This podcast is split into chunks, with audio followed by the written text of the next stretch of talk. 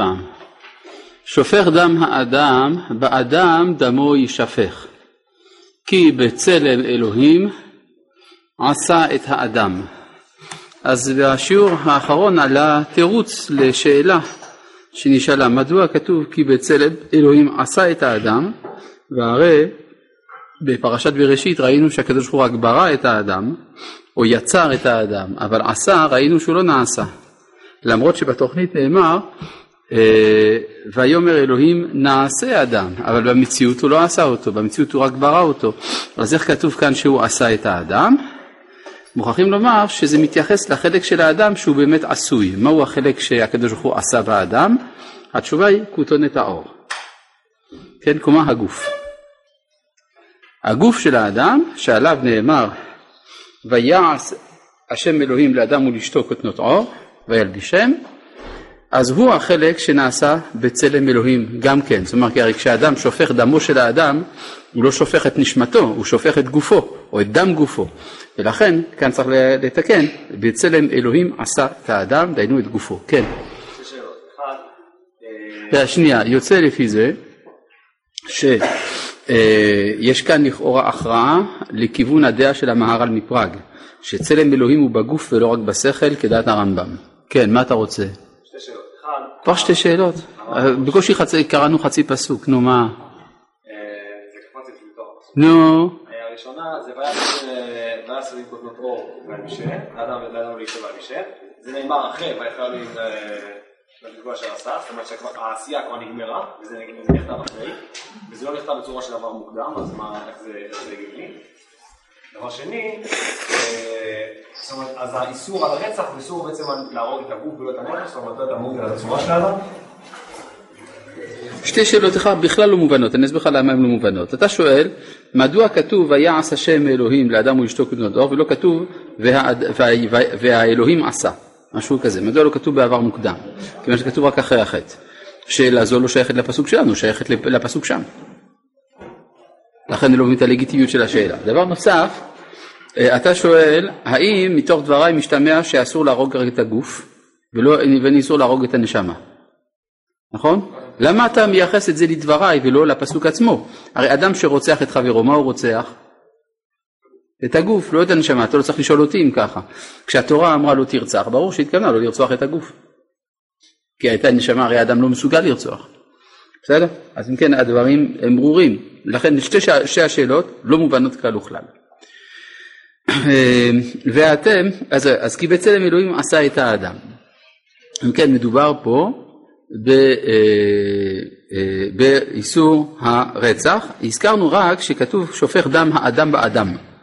אז אדם באדם, חז"ל דרשו, זה לרבות את העוברים. ברור שזה לא עיקר פשט הפסוק, אלא הכוונה שמי ששופך את דם, האדם, שהוא האדם, כי הרי מה עיקרו של גופו, של, מה עיקרה של החיות הנפשית של האדם? הדם. ולכן שופך דם האדם באדם. אלא מה? שברור שאם מנקדים את הפסוק לפי הפיסוק המתבקש, זה שופך דם האדם, והאדם דמו יישפך. כלומר האדם מצווה לשפוך את דמו של מי ששפך את הדם. ומכאן החיוב לדון, כן, בתי דינים שדנים את הרוצחים, אלה גם כל העוברים על שבע מצוות בני נוח. עכשיו נשאלת השאלה, אה, מה זה, אה, אה, יש פה תרגום מונקלוס שצריך קצת בירור, כי תרגום מונקלוס מעורר פה שאלה גדולה. כתוב, איפה זה? פסוק ו', כן, דישוד דמה דאנשה בסהדין על ממר דייניה דמי יתשד, הרי בצלמד השם עבד ית אנשה. השאלה פה מתבקשת. הוא אומר, שופך דם האדם, אין דישוד דמה דאנשה, בסהדין. מה זה בסהדין? בעדים. בן נוח נהרג על פי עד אחד. לא צריך עדים. אז זה כתוב בסהדה. ופה כתוב בסהדין. אה, איך זה יכול להיות? סהדין זה שון עדות? אז סהדותא, סהדין, או יש גרסות ואומרים כאילו סהדיה, כן? אז ברור שפה מדובר בשני עדים, הכיצד? אז יש כאלה שרצו לדייק מזה כל מיני דיוקים שלפי האונקלוס בן נוח היה נהרג בשני עדים לפני מתן תורה וכולי וכדומה מהדברים האלה ועוד פירושים אחרים שאי אפשר להזכיר כאן מרוב שהם לא מתכוונים לדעת אבל בפשטות צריך לקבל, הכוונה ששופך דם האדם באדם דמו יישפך זאת אומרת כיוון שהאדם הורג את חברו ייתכן שיצא מחברו, מדובר בגויים, כן? אדם שעל הריגתו מתחייבים בשני עדים, דהיינו ישראל. כלומר, בכל אחד מבני אומות העולם יש איזה ישראל פוטנציאלי. ואז יוצא שכאשר האדם הורג את חברו, הוא הורג את הישראל הפוטנציאלי שבו. כך מסביר בעל מדרש שמואל, רבי שמואל דיוזדה, תלמידו של הארי, בפירושו מדרש שמואל על פרקי אבות, שכאשר האדם, כשהתורה מקפידה על שפיכת דמו של גוי, זה גם כשיהודי הורג גוי. מדוע? משום שאפילו מבחינתו של היהודי, אולי הוא הורג את היהודי העתיד לצאת ממנו. שהרי כתוב במשה רבנו, שויפן כה וכה וירא כי אין איש, שהוא ראה שלא עתיד לצאת ממנו אדם שיתגייר. כן? ולכן הוא יכול היה להרוג את המצרי. אבל זה מהדרגה של משה רבנו, שהוא רואה ברוח הקודש מה עתידו של כל אחד. עכשיו מה הדבר הזה אומר? זה אומר שבכל נפש מהאנושות יש בחינה ישראלית שרוצה להתגלות. ועל זה, זה היסוד של כי בצלם אלוהים עשה את האדם. טוב, ואתם פרו ורבו, מה? כן, כן, כן, ודאי. אז בסהדין בא לרמוז את זה. פסוק ז' ואתם פרו ורבו שירצו בארץ ורבו בה. אולי כאן נזכיר את זה, אני רוצה להזכיר עוד משהו לגבי צלם אלוהים. הרי כתוב במשנה חביב אדם, כן כך אומר רבי עקיבא, חביב אדם שנברא בצלם אלוהים. חיבה יתרה נודעת לו שנברא בצלם אלוהים, שנאמר כי בצלם אלוהים עשה את האדם, זה הפסוק שלנו, נכון? אם כן, מיהו האדם שרבי עקיבא מדבר עליו, יהודי או גוי? אני שואל, האם אם הוא מביא פסוק, הפסוק שלנו, והפסוק שלנו על מה מדבר? על יהודי או גוי? על גוי. אז אם רבי עקיבא אומר חביב אדם שנברא בצלם שנאמר כי בצלם אלוהים עשה את האדם, על איזה אדם דיבר רבי עקיבא? על גוי, נכון? בסדר. המשך הדברים של רבי עקיבא, חביבים ישראל, שנקראו, שנקראו בנים למקום, ואחר כך רבי עקיבא מוסיף עוד, חביבים ישראל, שניתן להם כלי חמדה. אז אם בשתי הבבות האחרונות הוא אמר במפורש את המילה ישראל, ואילו בבבה הראשונה הוא אמר אדם, אז למי הוא התכוון כשהוא אמר אדם? לישראל או לגוי? לגוי, בסדר. פשוט צריך לדעת להכריע בפרשנויות של המשנה. אז המשנה אומרת חביבים, חביב אדם, הכוונה לגוי, ויש עוד חיבה בישראל שנקראו בנים למקום, זה ברור. עכשיו, המהר"ל אומר בספר נצח ישראל, שמה שרבי עקיבא אמר, חביב אדם שנברא בצלם, הוא התכוון לישראל. מה, איך המהר"ל, מה, לא יודע לקרוא משנה? הוא לא יודע לדייק מהפסוק? מה? מובנת השאלה שלי? תשובה, ברור שהמהר"ל יודע לקרוא. רק המהר"ל אומר שהחביבות הראשונה של ישראל זה מצד היותם אדם. וזה משותף לכולם, אבל זה גם חביבות לישראל.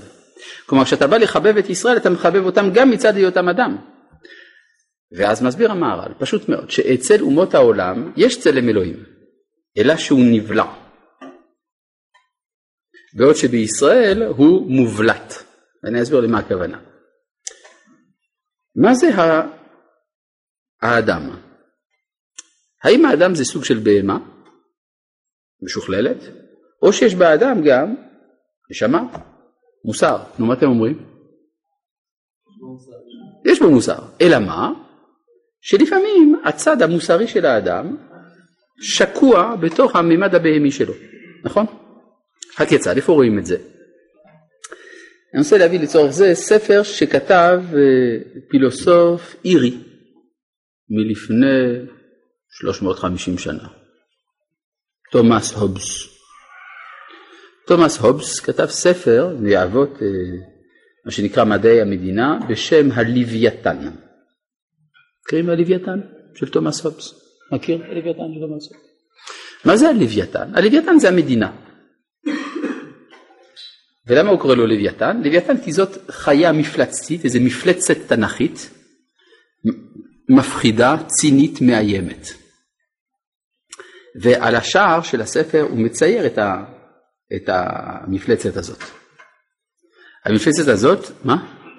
שהיא הבהמה, שהיא המדינה, יש לה איזה חיוך כזה שטני, והיא מורכבת ממאות, מאלפים רבים של פרצופים אנושיים קטנים. מה זה אומר? שאיפה נמצאת האנושיות? בפרט. אבל המדינה, החברה כמכלול, פועלת כבהמה. עכשיו, אה, מי אמר את זה לפני הובס? דניאל. כשדניאל רואה את המלכויות, את האימפריות הגדולות שעתידות למלוך בהיסטוריה, הוא רואה אותן כמו מפלצות בהמיות שעולות מן הים. מה זה הים? זה הטבע. הוא ראה את הכוח הבהמי של המדינה, שמכניע את צלם אלוהים של היחיד. לכן אצל אומות העולם, שהמסגרת המדינית שלהם היא כבהמה גדולה, יש הכנעה, יש הבלעה של צלם אלוהים של היחיד, כי המדינה חזקה מן היחיד. היוצא מן הכלל זה בישראל. שבישראל המדינה יש לה צורת אדם. מי אמר את זה? דניאל.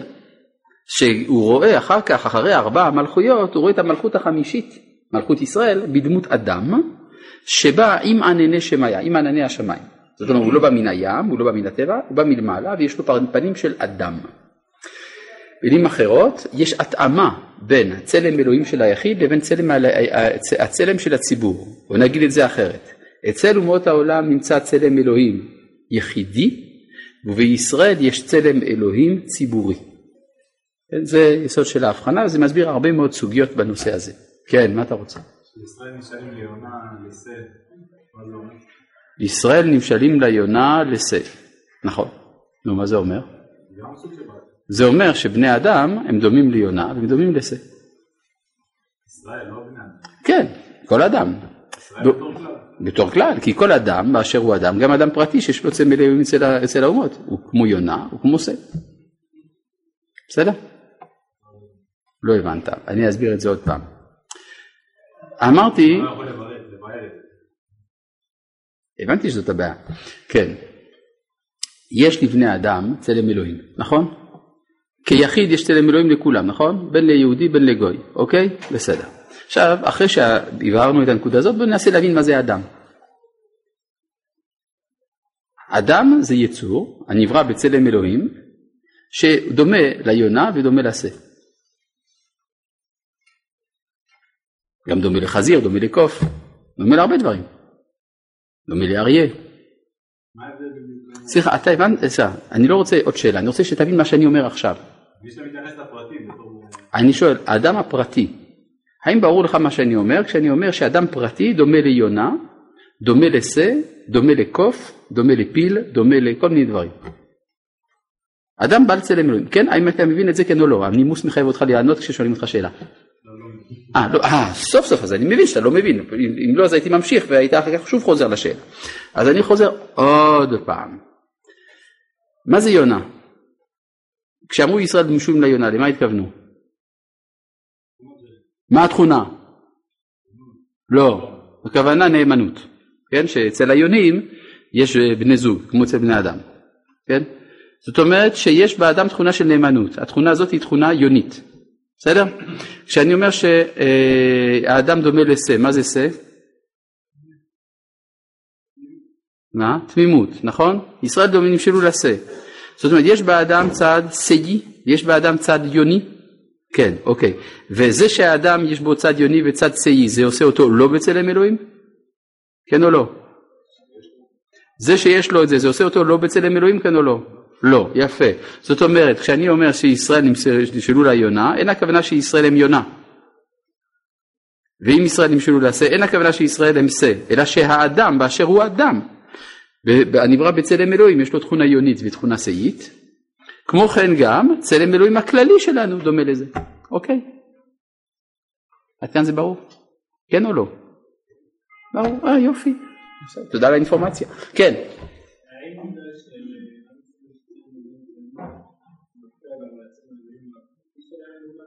בוודאי.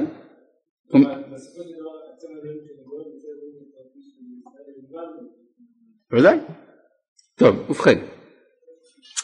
אה, פסוק ז', אחרי כל ההבהרות האלה אנחנו יכולים להתקדם. ואתם פרו ורבו, שרצו בארץ ורבו בה. כן, מאחר והאדם נברא בצלם אלוהים, לכן הוא צריך לפרוט ולרבות, כדי להגדיל את הצלם הזה. לכן אמרו, מי שלא עוסק בפריה ורבייה, ממעט את הדמות. כן? ממעט את הדמות, מה שהוא לא נותן לצלם אלוהים להופיע. פסוק ח', כן. מה התוספת הזאת של?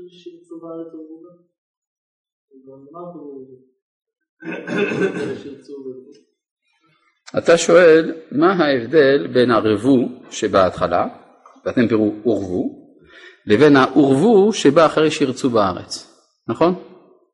זאת השאלה? יפה מאוד. תשובה, יש הבדל בין לפרוט ולרבות לבין לשרוץ ולרבות. לפרוט ולרבות זה, הופעה, זה תוספת איכויות, כמו שהפרי הוא תוספת איכות בעץ. ולשרוץ ולרבות זה תוספת ריבוי. כן, בדיוק. וזה הסיבה שאצל הקדמונים הייתה הבחנה בין אישה לפילגש. שהיו נושאים פילגשים משום שלא כל הנשמות, הם, אה, לא כל הנפשות הן בעלות אותה נשמה. כן. למה? כי יש תפקיד לאדם לפרוץ ולרבות, יש לאדם תפקיד לשרוץ ולרבות. למה זה יקדש אחרי המבול? כי היה צריך למלא את העולם מחדש. וחוץ מזה שזה גם נאמר, עד כמה שאני מבין, גם לבעלי החיים. כן.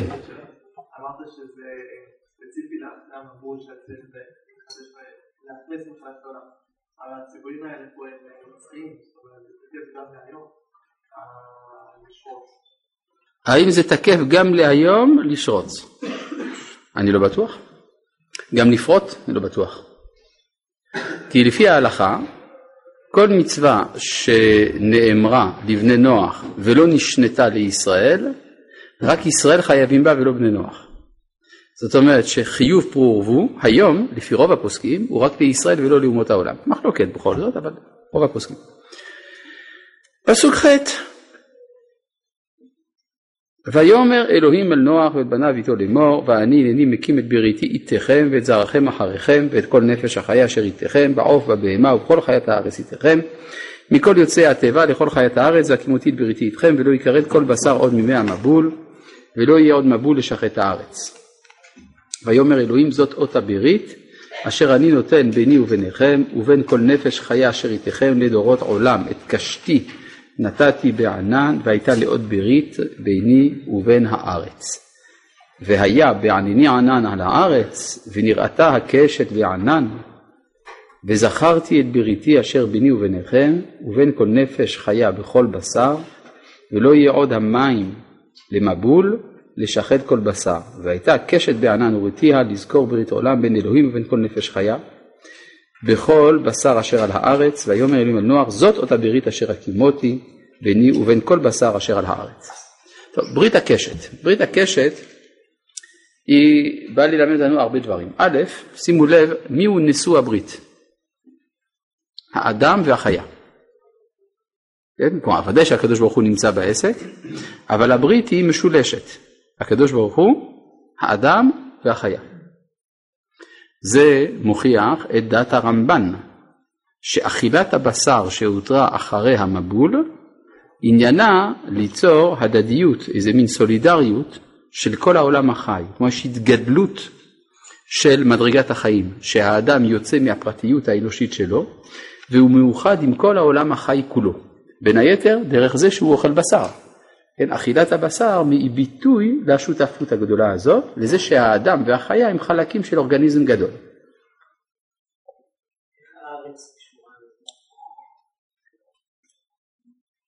והארץ, כן, נו, שהארץ לא תשחט יותר. כלומר, יש התאחדות שהארץ זה כינוי לטבע.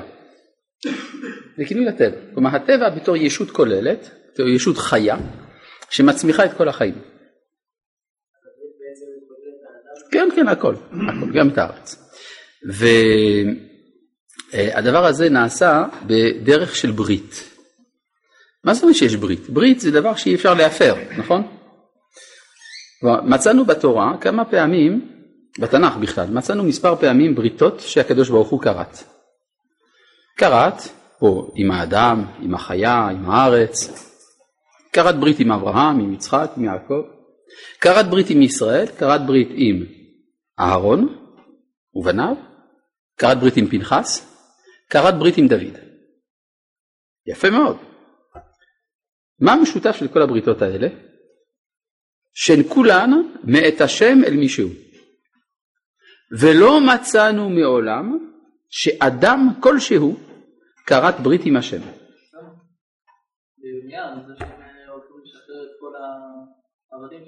נו. כתוב ברית, נכון, אז מה?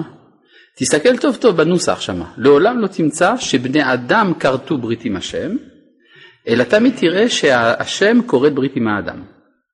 תסתכל, תסתכל, מוכן להסתכל איתך, כן?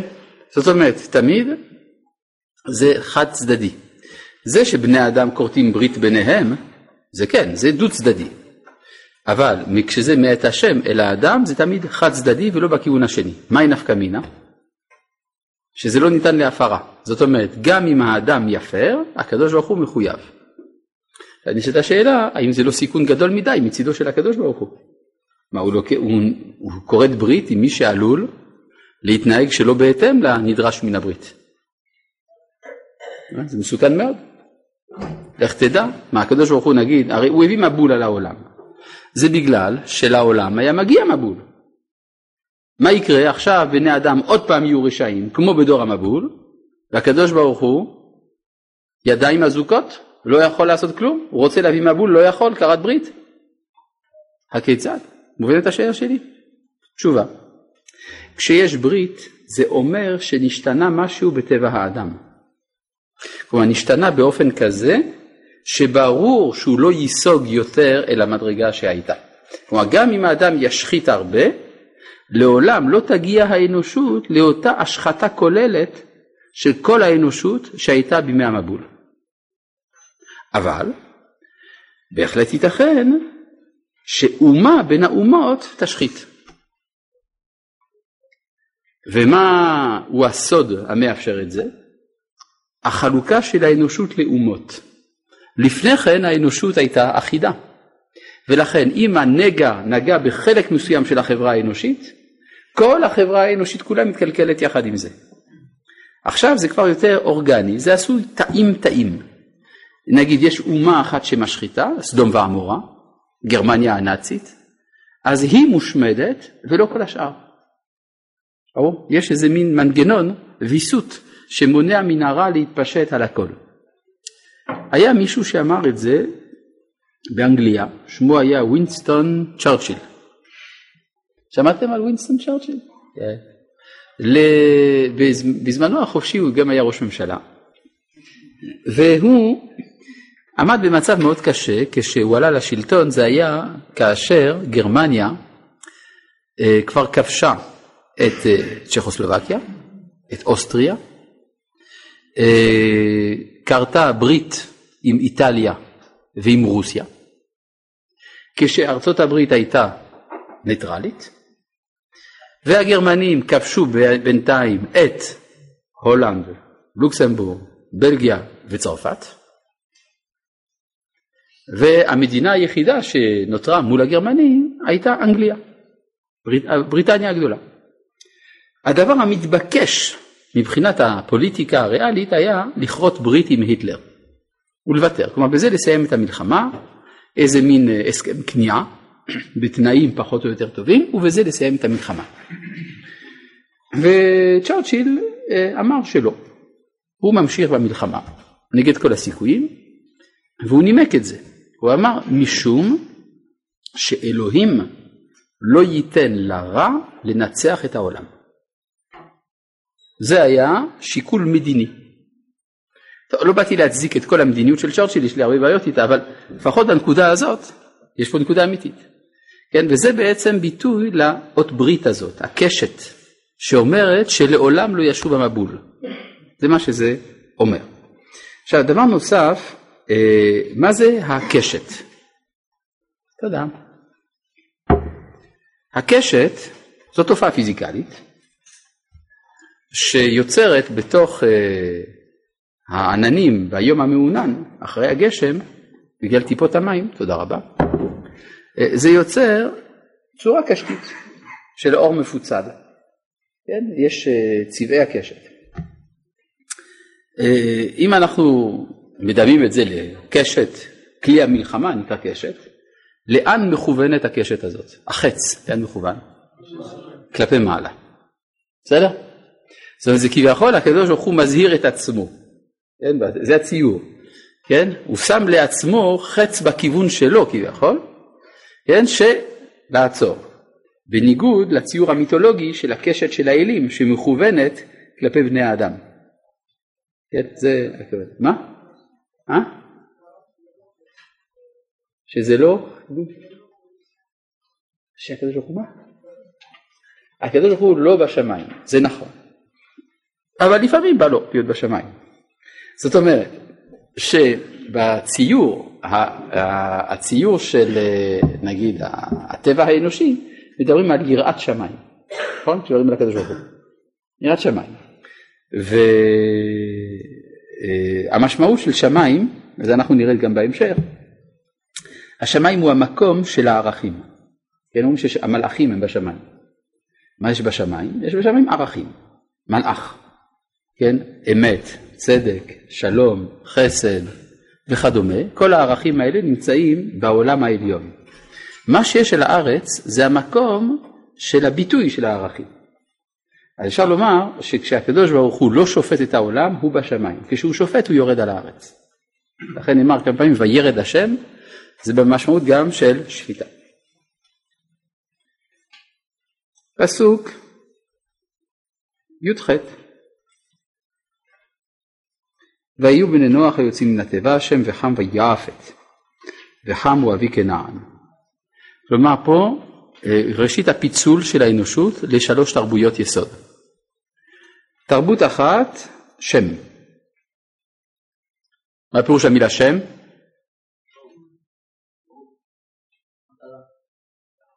קיבלתי פה שלוש תשובות.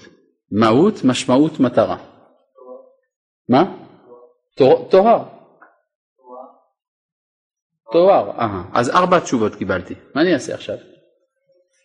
כן? צריך לבחור. טוב, אז אה, כמה כל אחד נותן על זה? טוב, שם אה, מובן של מטרה פעם ראשונה, מטרה פעם שנייה, שלישית זכה, שם פירושו מטרה. כמו שבעברית למשל אפילו בשפה שלנו אומרים לשם מה? לשם במובן של לאיזו מטרה. אז אם כן שם זאת תרבות שמחפשת מטרתיות בעולם. אנחנו רואים שמבחינה היסטורית העמים השמים היו הראשונים שרשמו שושלות של מלכים. מעניין, מה הצורך לרשום זה מלאך וזה, וזה מלאך אחריו וכולי וכולי. זה, זה הבצבוץ של התחושה הראשונית שיש כיוון להיסטוריה. זה בני שם. זה מאוד מאוד כללי, אבל זה כבר אומר משהו. זה חיפוש המטרה. אה, לעומת זה, חם. מה זה חם? מה פירוש המילה חם? חם זה חם. נכון? חם היום. זאת אומרת שזה ההבלטה של מה שחי בנפש של האדם, מה שחם.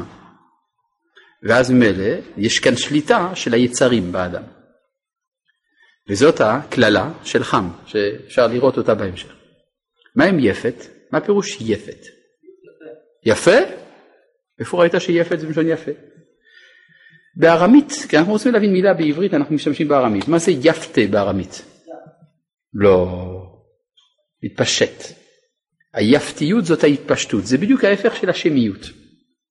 בעוד שבשם יש התמקדות במטרה, בנקודה, בנקודה מרכזית, ביפת יש התפשטות אל הצדדים. ומתוך כך גם ההבלטה של האסתטי, שהוא בהכרח מניח את ההתפשטות. בסדר? אז שם ויפת הם הופכים זה לזה, ונקודת החיבור ביניהם זה דווקא יכול להיות חם, כי חם זה מה שחי, זה מה שמחבר בין האמצע לבין ההיקף. אז בעצם מדובר פה בשלוש תרבויות שמשלימות זאת, זו את זו. וחם הוא אבי כנען. מה פירוש וחם הוא אבי כנען? שמתוך החמיות אפשר להגיע לכנעניות. והכנעניות יש לה הסכנות שלה, אנחנו נראה מה זה. מה פירוש המילה כנען? כנוע. כלומר כנוע זה מי שיש לו נפש משתעבדת. נפש עבדותית, זה כנען. עכשיו מה קורה למי שיש לו נפש עבדותית? אתם יודעים מה קורה לו? קורה לו שהוא מתנהג על פי מי שהוא משתעבד לו. פשוט. כן.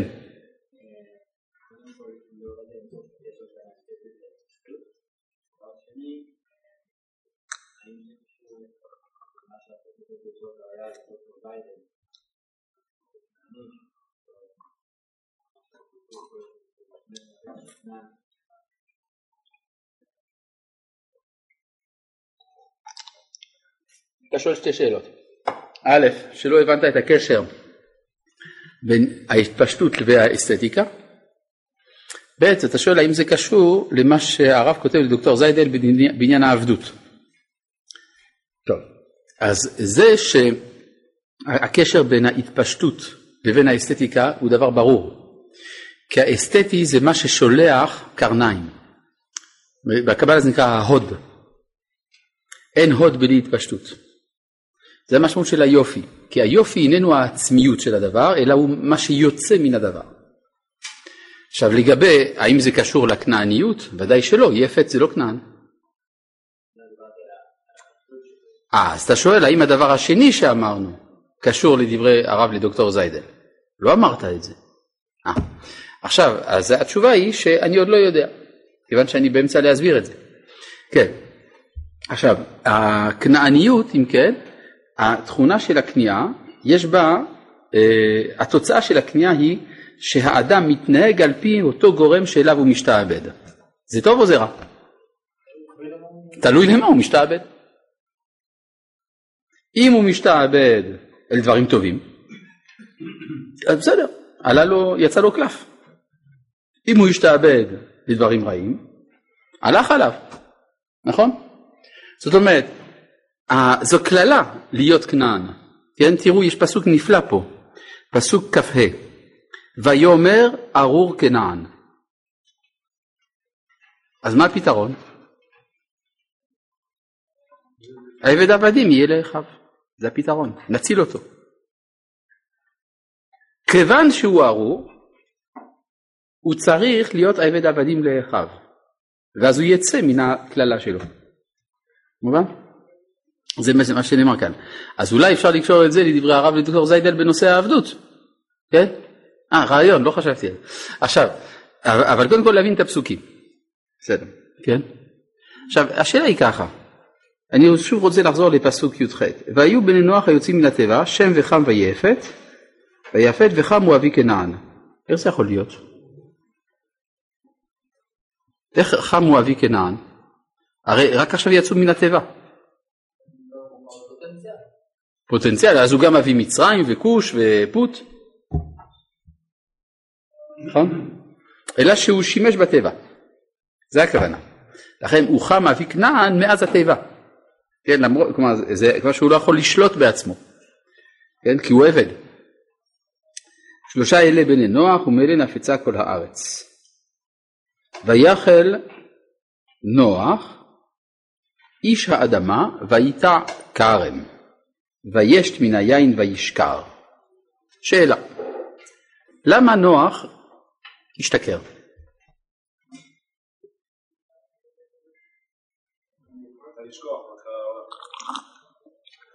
יפה, אני רואה שקראת את הנסיך הקטן ואתה יודע שמה שהשיכור שותה כדי לשכוח. אתם יודעים מה, מה, מה נוח רע? הוא היה העד היחיד לשואה של העולם כולו. הרבה יותר קשה מהשואה שלנו. בניו הם היו עסוקים בלבנות את העולם. הוא שלח אותם לבנות את העולם, עכשיו הוא לבד. ומאלה נפצה, נפצה הארץ. הוא בעצם צריך לשאת לבדו את צרת העולם. במצב כזה הוא משתכר.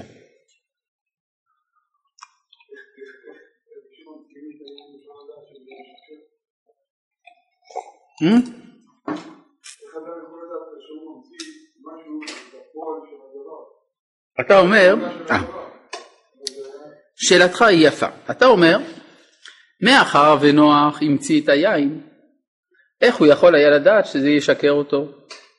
נכון? זאת שאלתך. תשובה, הוא לא המציא את היין.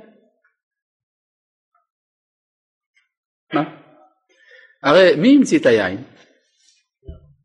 אדם הראשון, נכון? איך אתה יודע? כתוב, מה זה העץ הדעת לפי חז"ל? גפן היה. אז מי הראשון שהשתמש בגפן? מה? אה, אתה אומר שעץ הדת זה לא יין, איך זה יכול להיות? הרי זה בדיוק העניין. אם תשים לב, הרי פה שניהם רואים עולם חדש, שניהם לוקחים איזשהו פרי, ושניהם פתאום מסתבכים עם העירום, נכון? ויתגל בתוך אהלו. בסדר? כלומר, זה בעצם מהדורה חדשה של חטא הדם הראשון. אתה איתי? טוב. אגב, יש לנו עוד מקרה כזה של מישהו ששתה יין בתורה. בספר בראשית, רמז? לוט. יפה מאוד. מתי זה קרה? אחרי חורבן העולם שלו. כן, כלומר זה מהדורה שלישית של חטא הדם הראשון. בסדר? כלומר ש... לא משנה. ונזדמן לו יין, מאיפה? לפי רש"י? מגן עדן. כן? מעניין. כלומר זה אותו יין. זה חוזר על עצמו. כלומר כשיש עולם חדש, יש ניסיון מחודש. אולי להגיע למדרגה שלפני חטא הדם הראשון. כן? כלומר הוא מתגלה בתוך העולו. אז הוא רוצה לחזור למדרגה שלפני החטא. כיוון שהוא רוצה לחזור למדרגה שלפני החטא, הוא חושב שהוא כבר יכול עכשיו לאכול מצע דעת. כן. מה עם השבטים שמשתתפים מה עם השבטים שהם משתכרים עם יוסף? כן, זה כמו שהם שתו איתו והם השתכרו, כן. כן, מה? מה? זה אחרי זה. זה קשור לחטא הדם הראשון? מי אמר שזה אה, חטא הדם הראשון שם? סתם, לחפש. מה? גם לפרעה יש כבר יין. יפה. אתם רוצים לעשות רשימה של כל המקומות שיש אה, נדב ואביהו גם שתו יין וכולי. כן, כן, בסדר. אבל מה שאני אומר כאן שבעצם יש איזה מין ניסיון, כיוון שזה עולם חדש, יש מחשבה שאולי אפשר להגיע לעדן. הרי מה, מה אומרים חז"ל? מה זה עדן? יין המשומר בענביו מששת ימי בראשית. כן? אז נוח רצה להגיע לעדן, בדיוק כמו שרצה האדם הראשון. כן, על כל פנים האנושות נופלת בגלל הנקודה הזאת, בגלל הנקודה של התעוררות היצרים. ולמה אה, זה דלוק?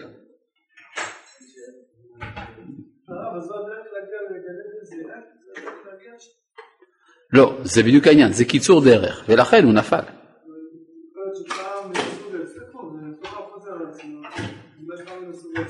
כן, יש פעם שזה כן יכול להצליח, שזה בשבת. זה מה, הרי מה החטא של אדם הראשון? שהוא השתמש ב, ביין לפני השבת. צריך לחכות עד שבת. היה עושה על זה קידוש, היה בסדר. כן? מה? לא יודע. עכשיו, יש פה כמה שאלות. נתחיל משאלה שבע, כיוון ששאלה אחת ושתיים נסתרות. טוב, אז נלך בכיוון ההפוך. הרב, הרב הסביר את משמעות פיצול האור בקשת. כל אומה תידון לחוד ולא כל העולם במקשה אחת. האם יש משמעות לצבעי הקשת? אה, קודם כל זה הסבר יפה, העניין של פיצול האור בקשת. דבר נוסף, האם יש משמעות לצבעי הקשת? אני מתאר לעצמי שכן, אני לא יודע מה בדיוק מה וכולי, הרי אם תשים לב שהצבע המרכזי זה הירוק, כן? זה קו אמצעי, שזה החיבור של הקצוות. למה הקשת כל כך יפה? למה הצבעוניות? מבחינה מהותית ולא פיזיקלית כמובן. לא יודע. אולי כי כשיש הכל זה יפה. יש כל הצבעים אז זה יפה. לפני המבול לא הייתה קשת אחר, אחרי גשם ביום מעונן? אה, מה אתה אומר? הרי מה, הקשת נוצרה אז? הקשת זו תופעה פיזיקלית קדומה. הרמב"ן כבר העיר על כך. כן? הרמב"ן בפירושו לתורה, אומר אנחנו יודעים לעשות קשת עם מנסרה, לא צריך בשביל זה יום גשם. אז אומר הרמב"ן, הכוונה שלפני כן זה לא שימש כאות ברית, ומכאן ואילך זה משמש כאות ברית. מה האספקט המוסרי שהשתנה כתוצאה מהמבול? איזה תיקון נעשה? הרי העולם שהשחית לא קיים יותר, ואילו נוח נותר באותו סטטוס לפי דלות הבנתי. נוח כנראה התפתח מאוד, אנחנו רואים שהוא גם לא- לוקח על עצמו אחריות עכשיו, הוא אומר זה מקולל, זה ברוך וכולי, הוא לוקח אחריות על מה שנעשה. איזה תיקון נעשה? כן, שהעולם כבר לא ישחית את עצמו באופן מוחלט, אלא רק אומה אחת או שתיים, משהו כזה, ולא כל האנושות. עכשיו שאלות שלוש, שתיים ואחת. שלוש רואים רק את חציה, ואילו שאלות שתיים ואחת נעלמות לחלוטין, כך שאני לא יכול לענות עליהן. אז אה, אני מצטער עבור כל מי ששאל את השאלות 1, 2 ו-3, אני מנוע מלענות עליהן. טוב, אה, פסוק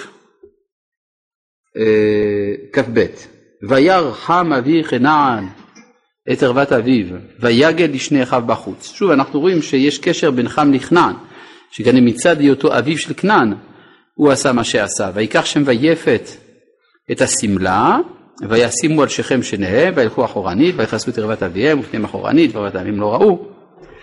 זה כל זה מזכיר לנו את לבישת כותנות האור ואת עלי התאנה, כל מה שנעשה בגן עדן חוזר על עצמו בגרסה אנושית. ויקצנוח מעינו וידע את אשר עשה לו בנו הקטן ואז הוא עושה תיקון. הוא בא לתקן את הנטיות הרעות שבאנושות ויאמר אור כנען עבד עבדים לאחיו ויאמר ברוך השם אלוהי שם ויהי כנען עבד למו אף אלוהים ליפת וישכון בעולה שם ויהי כנען עבד למו.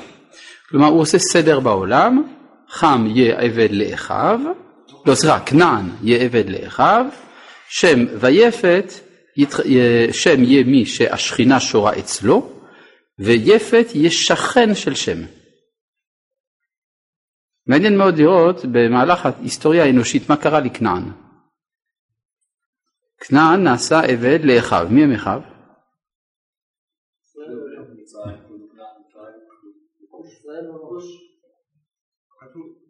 מה אתם לא יודעים מה קרה לכנען? קודם כל מה עשו הכנענים בהיסטוריה?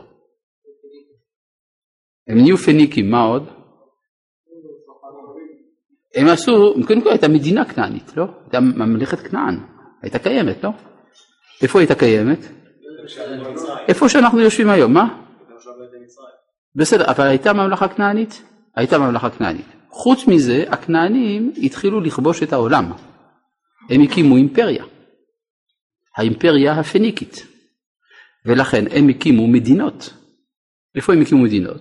קודם כל בצפון אפריקה, כל האזור של קרתגו, כל זה הפך להיות ממלכה פניקית גדולה מאוד. המחצית הדרומית של ספרד הייתה פניקית, וגם את אה, אה, כמה ערים בחוף הדרומי של צרפת, כגון ארל וכדומה, הוקמו על ידי הפניקים, וגם מצאנו בצפון מצרים שהייתה מושבה פניקית. בקיצור, הפניקים הלכו והתפשטו, והתחילו להילחם בממלכה מתחרה, הלוא היא הממלכה הרומית, האימפריה הרומית, שהתחילה אה, להתפשט גם כן באותם הימים. היו שלוש מלחמות עקובות מדם בין הפיניקים לבין הרומים, מי ניצח בסוף? רומא, יפה. אבל הייתה תקופה שהיה ספק גדול מי ינצח. כלומר, יכול היה להיות שכל העולם, כל הים התיכון וכל המדינות מסביב היו הופכות להיות נתונות לשלטון של כנען בעצם. הם היו כנענים כל אלה. דיברו את השפה הכנענית ועבדו לאלוהי כנען והיו מקריבים קורבנות למולך, ילדים וכולי. כן. ובסוף הרומאים בני יפת הם אלה שניצחו את כנען. כך שכנען בעצם הוכנעה בשני המקומות שלה, בארצה המקורית, דהיינו ארץ ישראל, על ידי בני שם, ובהתפשטותה האימפרי, האימפריאליסטית על ידי בני יפת.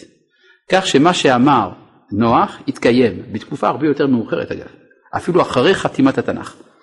כן, אגב אני שוב מציין אולי בתקווה אחרונה שאנשי האינטרנט ישמעו, אולי תשימו לב ששאלות 1, 2 ו-3 חסומות, אינני יכול לקרוא אותן. אז אם תעלו את זה במסך, אני אוכל לקרוא את שאלות 1, 2 ו-3. לא אכפת לכם? לא נורא. טוב, בבקשה.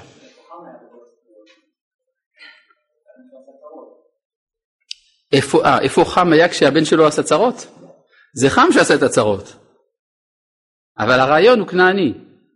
כלומר, החמיות, הצד המקולקל של חם בא לידי ביטוי בכנען. בסדר? טוב. כן. אתה שואל האם רומא זה לא אדום. ודאי, רומא זה אדום. אמרתי לפני רגע שהם מבני יפת. אם כן, ישנה סתירה לדבריי, נכון? סתירה מסוימת, זה נכון.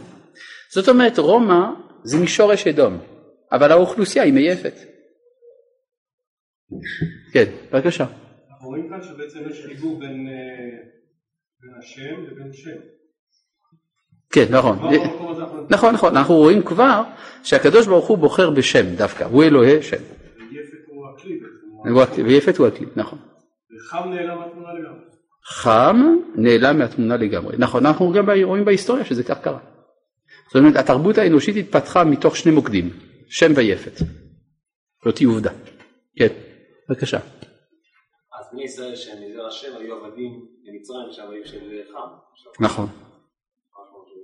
אנחנו נראה כשנגיע למגדל בבל. בסדר. טוב, פסוק כ"ח וכ"ט כבר למדנו אותם, ואנחנו עוברים כן לפרק י', פסוק א'.